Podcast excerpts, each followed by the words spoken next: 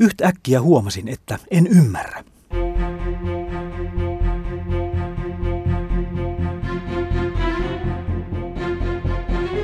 En osaa kieltä, jota ympärilläni olevat ihmiset käyttävät. En ollut Kiinassa enkä Japanissa. En Venäjällä enkä Indonesiassa. Olin Suomessa ja yhtäkkiä minun piti osata lukea uutta kieltä. Tulkita outoja symboleja. Käsiä, apinoita, tähtiä, aurinkoja, sydämiä. Pyöreitä keltaisia naamoja, joilla oli erilaisia ilmeitä. Periaatteessa helppoa. Hymyilevä naama on hymyilevä naama. Itkevä naama on itkevä naama. On irvistävä naama ja naama, jolla on selvästi yllättynyt ilme. Vai onko se sittenkin kauhistunut? Ja irvistääkö tuo naama vai ilmaiseeko ilme sisukkuutta ja pinnistelyä? Ja onko tuo ilme mietteliäs vai surullinen? Ja onko tuon naaman ilme kärsivä vai kuvastaako se periksi antamattomuutta? Ja onko tuo naama nyt yllättynyt vai kauhistunut? Mitä minä tulen kertoneeksi, jos käytän tuota emojia? Olenko yllättynyt vai kauhistunut? Ja jos käytän tuota kyynelehtivää emojia, olenko surullinen, pettynyt vai helpottunut? Vai onko tuo toinen itkevältä näyttävä emoji parempi?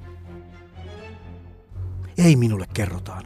Se ei itke, vaan se haukottelee.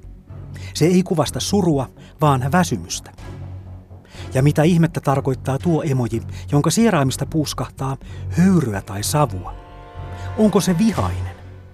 Ei vaan tuo emoji kuvastaa ylpeyttä, minulle sanotaan. No tuolla naamalla on ainakin kauhistunut ilme. Sitä voisi käyttää. Ei voi. Se ilme ei kuvaa kauhistusta, vaan sitä, että on nälkä. Kaikki ei ole sitä, miltä näyttää. Tuossa on hauskan näköinen pieni mies, joka tekee punnerruksia. Ei tee. Hän kumartaa. Hän osoittaa kiitollisuutta, ei kuntoile. No entä sitten tuo onnittelukortti? Se ei olekaan onnittelukortti, vaan kirjan merkki. Tuossa emojissa ei olekaan vehnää, vaan riisiä. Eikä tuo ole tammenterho, vaan kastanja. Mutta mikä on tuo outo ruskealta kupilta näyttävä asia? Se on uuniperunan puolikas. Ja tuo emoji, joka näyttää itkevältä, se ei olekaan surullinen, vaan se nauraa. Se nauraa niin, että kyyneleet valuvat silmistä. Se on itkunauru emoji. Älä käytä sitä, kun kerrot suruuutista. Suomi on päättänyt, että se julkaisee oman kokoelman emoji-symboleja. Emoji on hymiö tai kuvasymboli, jota voi käyttää esimerkiksi sosiaalisessa mediassa. Emojit ovat japanilainen keksintö. Suomen emoji voi olla esimerkiksi kuva saunasta tai hevimusiikin fanista. Näin uutisoitiin selkosuomeksi uusista emojisymboleista Yleisradiossa vuonna 2015. Emojien maailma on ihmeellinen. Siellä pitää olla varovainen. Lumihiutale voi tarkoittaakin kokaiinia. Persikka voi tarkoittaa naisen takapuolta. Sirkusteltta voi tarkoittaa erektiota. Eikä ole vaikea arvata, mitä banaani tai munakoiso voivat tarkoittaa.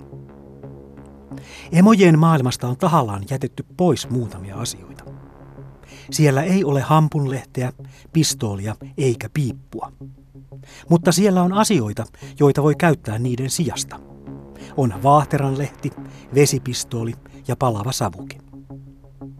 Oikeusoppineet ovat sitä mieltä, että emojit eivät ole mitä tahansa hauskoja naaman kuvia, vaan kirjoitettuun kieleen verrattava kommunikaation muoto. Emojeilla voidaan uhkailla ja pelotella. Niillä voidaan tehdä rikoksia. Vuonna 2016 uutisoitiin, kuinka eräs ranskalainen nuori mies sai kuuden kuukauden vankeustuomion uhkailtuaan entistä tyttöystäväänsä emojeilla. Oikeus tulkitsi miehen käyttämät emojit väkivallan uhkaa kuvaaviksi. Vuonna 2015 New Yorkilainen nuorukainen sai syytteen terroristisesta uhkauksesta käytettyään Facebookissa poliisia, pommia ja veistä kuvaavia emojeja. Etelä-Carolinassa tuomioon riitti muutama nyrkin ja ambulanssin kuva. Jos nykyajan vanhemmat eivät enää ymmärrä, mitä lapset viestivät, lakimiehet kyllä ymmärtävät. Ihminen on aina käyttänyt merkkejä kuvaamaan asioita. Piste ja viiva ovat enemmän kuin vain piste ja viiva. Esimerkiksi muinaiset kivenhakkaajien veljeskunnat käyttivät pistettä salaisena merkkinään, kertoo Rudolf Koch merkkien kirjassa. Pystysuora viiva kuvaa jumaluutta ja vaakasuora viiva merkitsee maailmaa. Ristinmerkissä jumaluus ja maailma kohtaavat toisensa. Ympyrällä ei ole alkua eikä loppua. Se kuvaa kaikkeutta ja ikuisuutta. Ennen asiat olivat helpompia. Nyt kaikki riippuu siitä, mikä on käyttöjärjestelmäsi. Emojit nimittäin eivät ole kaikille samat. Kun nuo pienet kuvat liikkuvat laitteesta toiseen, ne muuttuvat. Applen ja Androidin emojit eivät ole identtisiä, eivätkä Googlen tai Microsoftin. Eri ohjelmistot, käyttöjärjestelmät ja verkkosivut näyttävät emojit hieman erilaisina. Informaatio valuu päällemme pehmeästi, mutta taukoamatta, kirjoittaa Hans Christian von Bayer kirjassaan Informaatio. Hän sanoo sen olevan kuin näkymätöntä, hienon hienoa sähköistä tihkusadetta. Sadetta, jota me emme näe, mutta jota on kaikkialla ympärillämme. Kaiken aikaa. Voimme siirtää sähkötystä, puhetta, musiikkia, kuvia, filmejä, tapahtumia. Mutta 60-luku on tuonut mukanaan uuden tietoliikennemuodon, johon käytännössä olevat tietoliikennejärjestelmät eivät sellaisenaan sovi. On syntymässä avaruuksien ja eri taivaankappaleiden välinen tietoliikenne.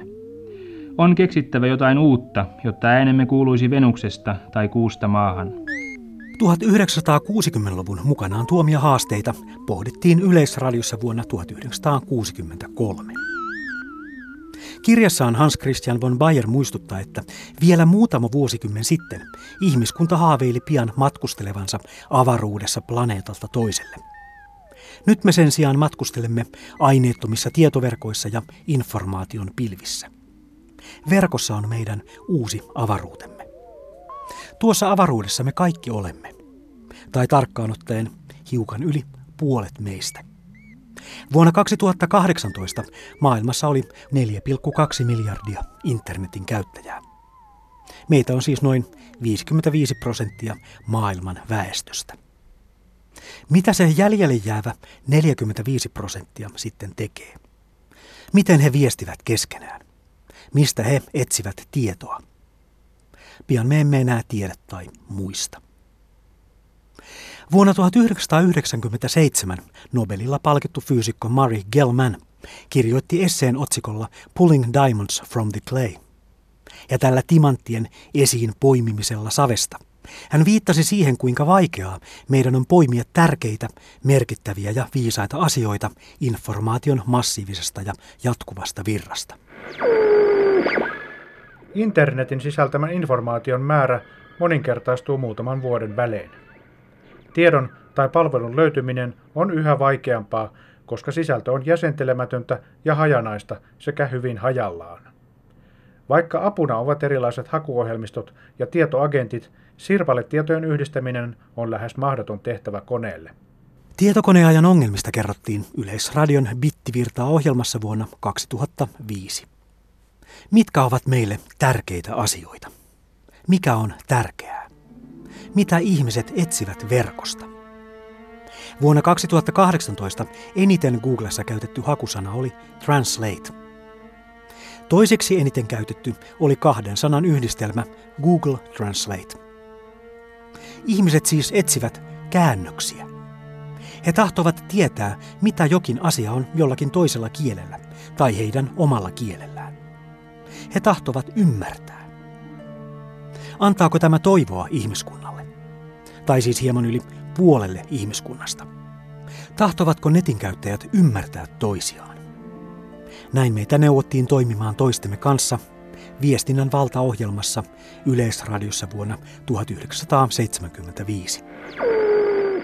Tarkista oma osuutesi kommunikaatiossa ja opettele kommunikoimaan. Havainnoi, näe, kuuntele, koe, ymmärrä, harkitse, toimi ja ilmaise. Oletko koskaan kuullut Baabelin kalasta? Se on pieni keltainen verijuotikas eli iilimato. Jos laitat sellaisen korvaasi, pystyt heti ymmärtämään linnunradan kaikkia kieliä. Näin kertoo Douglas Adams kirjassaan Linnunradan käsikirja liftareille. Nyt meidän ei onneksi tarvitse tunkia iilimatoja korviimme, sillä meillä on Google-kääntäjä. Ja kuten sanottu, sitä me myös käytämme ahkerasti. Me kaikki 4,2 miljardia netin käyttäjää. Oletko kuullut, miten Baabelin kalalle kävi? Se poisti kaikki esteet linnunradan kaikkien asukkaiden väliltä kommunikaatiolta, ja samalla se sai aikaan suurempia ja verisempiä sotia kuin mikään muu luomistyön historiassa. No, me etsimme netistä toki muutakin kuin käännöksiä. Paljon etsittyjä ja käytettyjä ovat aikuisviihde, julkikset, shoppailu, rahapelit ja urheilu. Ja kissavideot ja meemit. Meemit leviävät kuin geenit. Ne monistavat itseään. Uskon, että meidän planeetallamme on äskettäin syntynyt uudenlainen kopioituja, kirjoitti evoluutiobiologi Richard Dawkins kirjassaan Geenin itsekkyys vuonna 1976. Hän sanoi, että tuo uusi ilmiö voittaa evoluution nopeudessa meidän tuntemamme vanhan kunnon geenin. Hän nimesi tuon uuden ilmiön meemiksi. Meemi on jotakin, joka kopioituu ja leviää vauhdilla ihmisten kesken. Se voi olla esimerkiksi vitsi, ajatus, hokema, sävelmä tai vaikkapa vaatemuotiin tai ulkonäköön liittyvä asia. Tai ajatellaanpa vaikka sananlaskuja.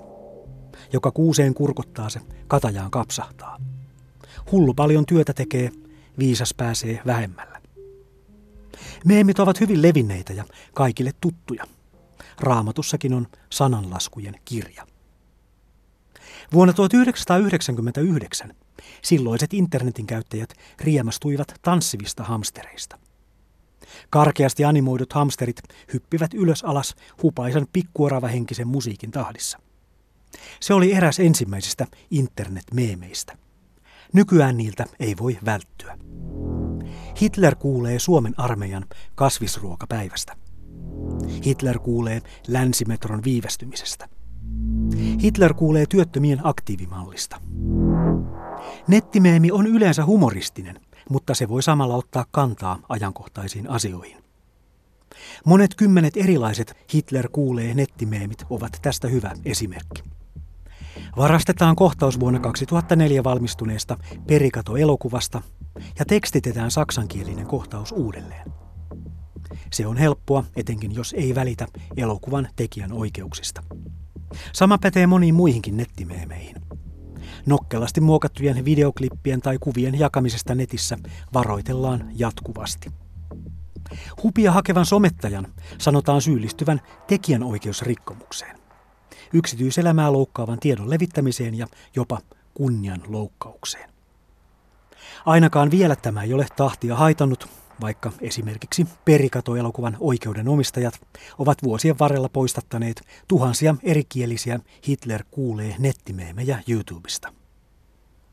Eräässä nettimeemissä Hitlerille ehdotetaan Esperanton opiskelemista uudella Duolingo-älypuhelinsovelluksella. Ei kukaan puhu Esperantoa nykyään, uhoaa Hitler. Vihaan sitä kieltä hän karjuu. Se on typerä ja käyttökelvoton kieli. Tätä nykyään maailmassa arvioidaan olevan tuhatkunta ihmistä, jotka puhuvat esperantoa äidinkielenään. Washingtonin yliopistossa tehdyn tutkimuksen mukaan yli puolitoista miljoonaa ihmistä maailmassa osaa esperantoa niin hyvin, että pystyy kommunikoimaan kielellä tyydyttävästi. Pystyy puhumaan, kirjoittamaan ja lukemaan esperantoksi. Esperantoksi on käännetty tai kirjoitettu noin 25 000 kirjaa. Pikkuprinsistä ja Sormusten herrasta Kalevalaan ja Seitsemään veljekseen. Pinokkiosta ja Harry Potterista Peppi Pitkätossuun ja Vaahteramäen Eemeliin. Ja tietysti myös Asterix ja Tintti seikkailevat esperantoksi. Säännöllisiä esperantonkielisiä aikakausjulkaisuja ilmestyy maailmalla yli sata. Esimerkiksi ranskalainen kuukausijulkaisu Le Monde Diplomatique ilmestyy verkossa myös esperanton kielellä.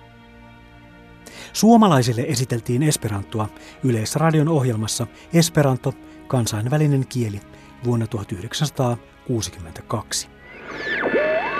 Ihminen voi lähettää viestin maapallon ympäri sekunnin murtoosassa, mutta ei osaa puhua naapurimaansa kieltä. Lampo, telefono, masto, aeroplano, atomo, danzi, antiqua, antikristo, socialismo, parlamento, periskooppo, filmo, teatro ja niin edelleen. Kaikki, mikä kuuluu länsimaiseen henkiseen perinteeseemme, kuuluu myös esperantoon. Tahdotko kuulla esperanton kielellä laulettua rockia? Tai hiphoppia esperantoksi? Tai katalonialaista kansanmusiikkia esperantoksi? Nettiradioita ja esperantonkielisiä podcasteja on kymmeniä. Kaikkea löytyy. Mutta Hitler ja Esperanto.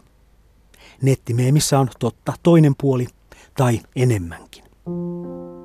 Esperanton puhujat olivat eräs Hitlerin maalitauluista. Esperanton 1800-luvun lopulla kehittänyt lääkäri Ludwig Zamenhof oli Puolan juutalainen. Kirjassaan Mein Kampf Hitler väittää Zamenhofin keksineen Esperanton maailmanlaajuiseksi juutalaisten salakieleksi. Hitlerin noustessa valtakunnan kansleriksi ja kansallissosialistisen puolueen tullessa valtaan vuonna 1933 Esperanto tunnettiin jo ympäri Eurooppaa. Vuonna 1939 natsipuolue kielsi Esperanton opettamisen. Myös Stalin pelkäsi Esperantoa. Hän kutsui sitä vakoojien kieleksi. Toisen maailmansodan aikaisessa Neuvostoliitossa Esperanton puhujia pidätettiin, karkotettiin ja teloitettiin. Heitä pidettiin epäisänmaallisina. Käytännössä Esperanto oli Neuvostoliitossa kielletty vuoteen 1956 saakka. Vielä kylmän sodan aikana molemmat suurvallat suhtautuivat Esperantoon vähintäänkin epäilevästi. Kummallakin puolella pelättiin, että vihollinen voisi käyttää Esperantoa propagandatarkoituksiin. Tilastokeskuksen tietojen mukaan vuoden 2017 lopussa Suomessa oli yksi henkilö, jonka äidinkieleksi on ilmoitettu Esperanto.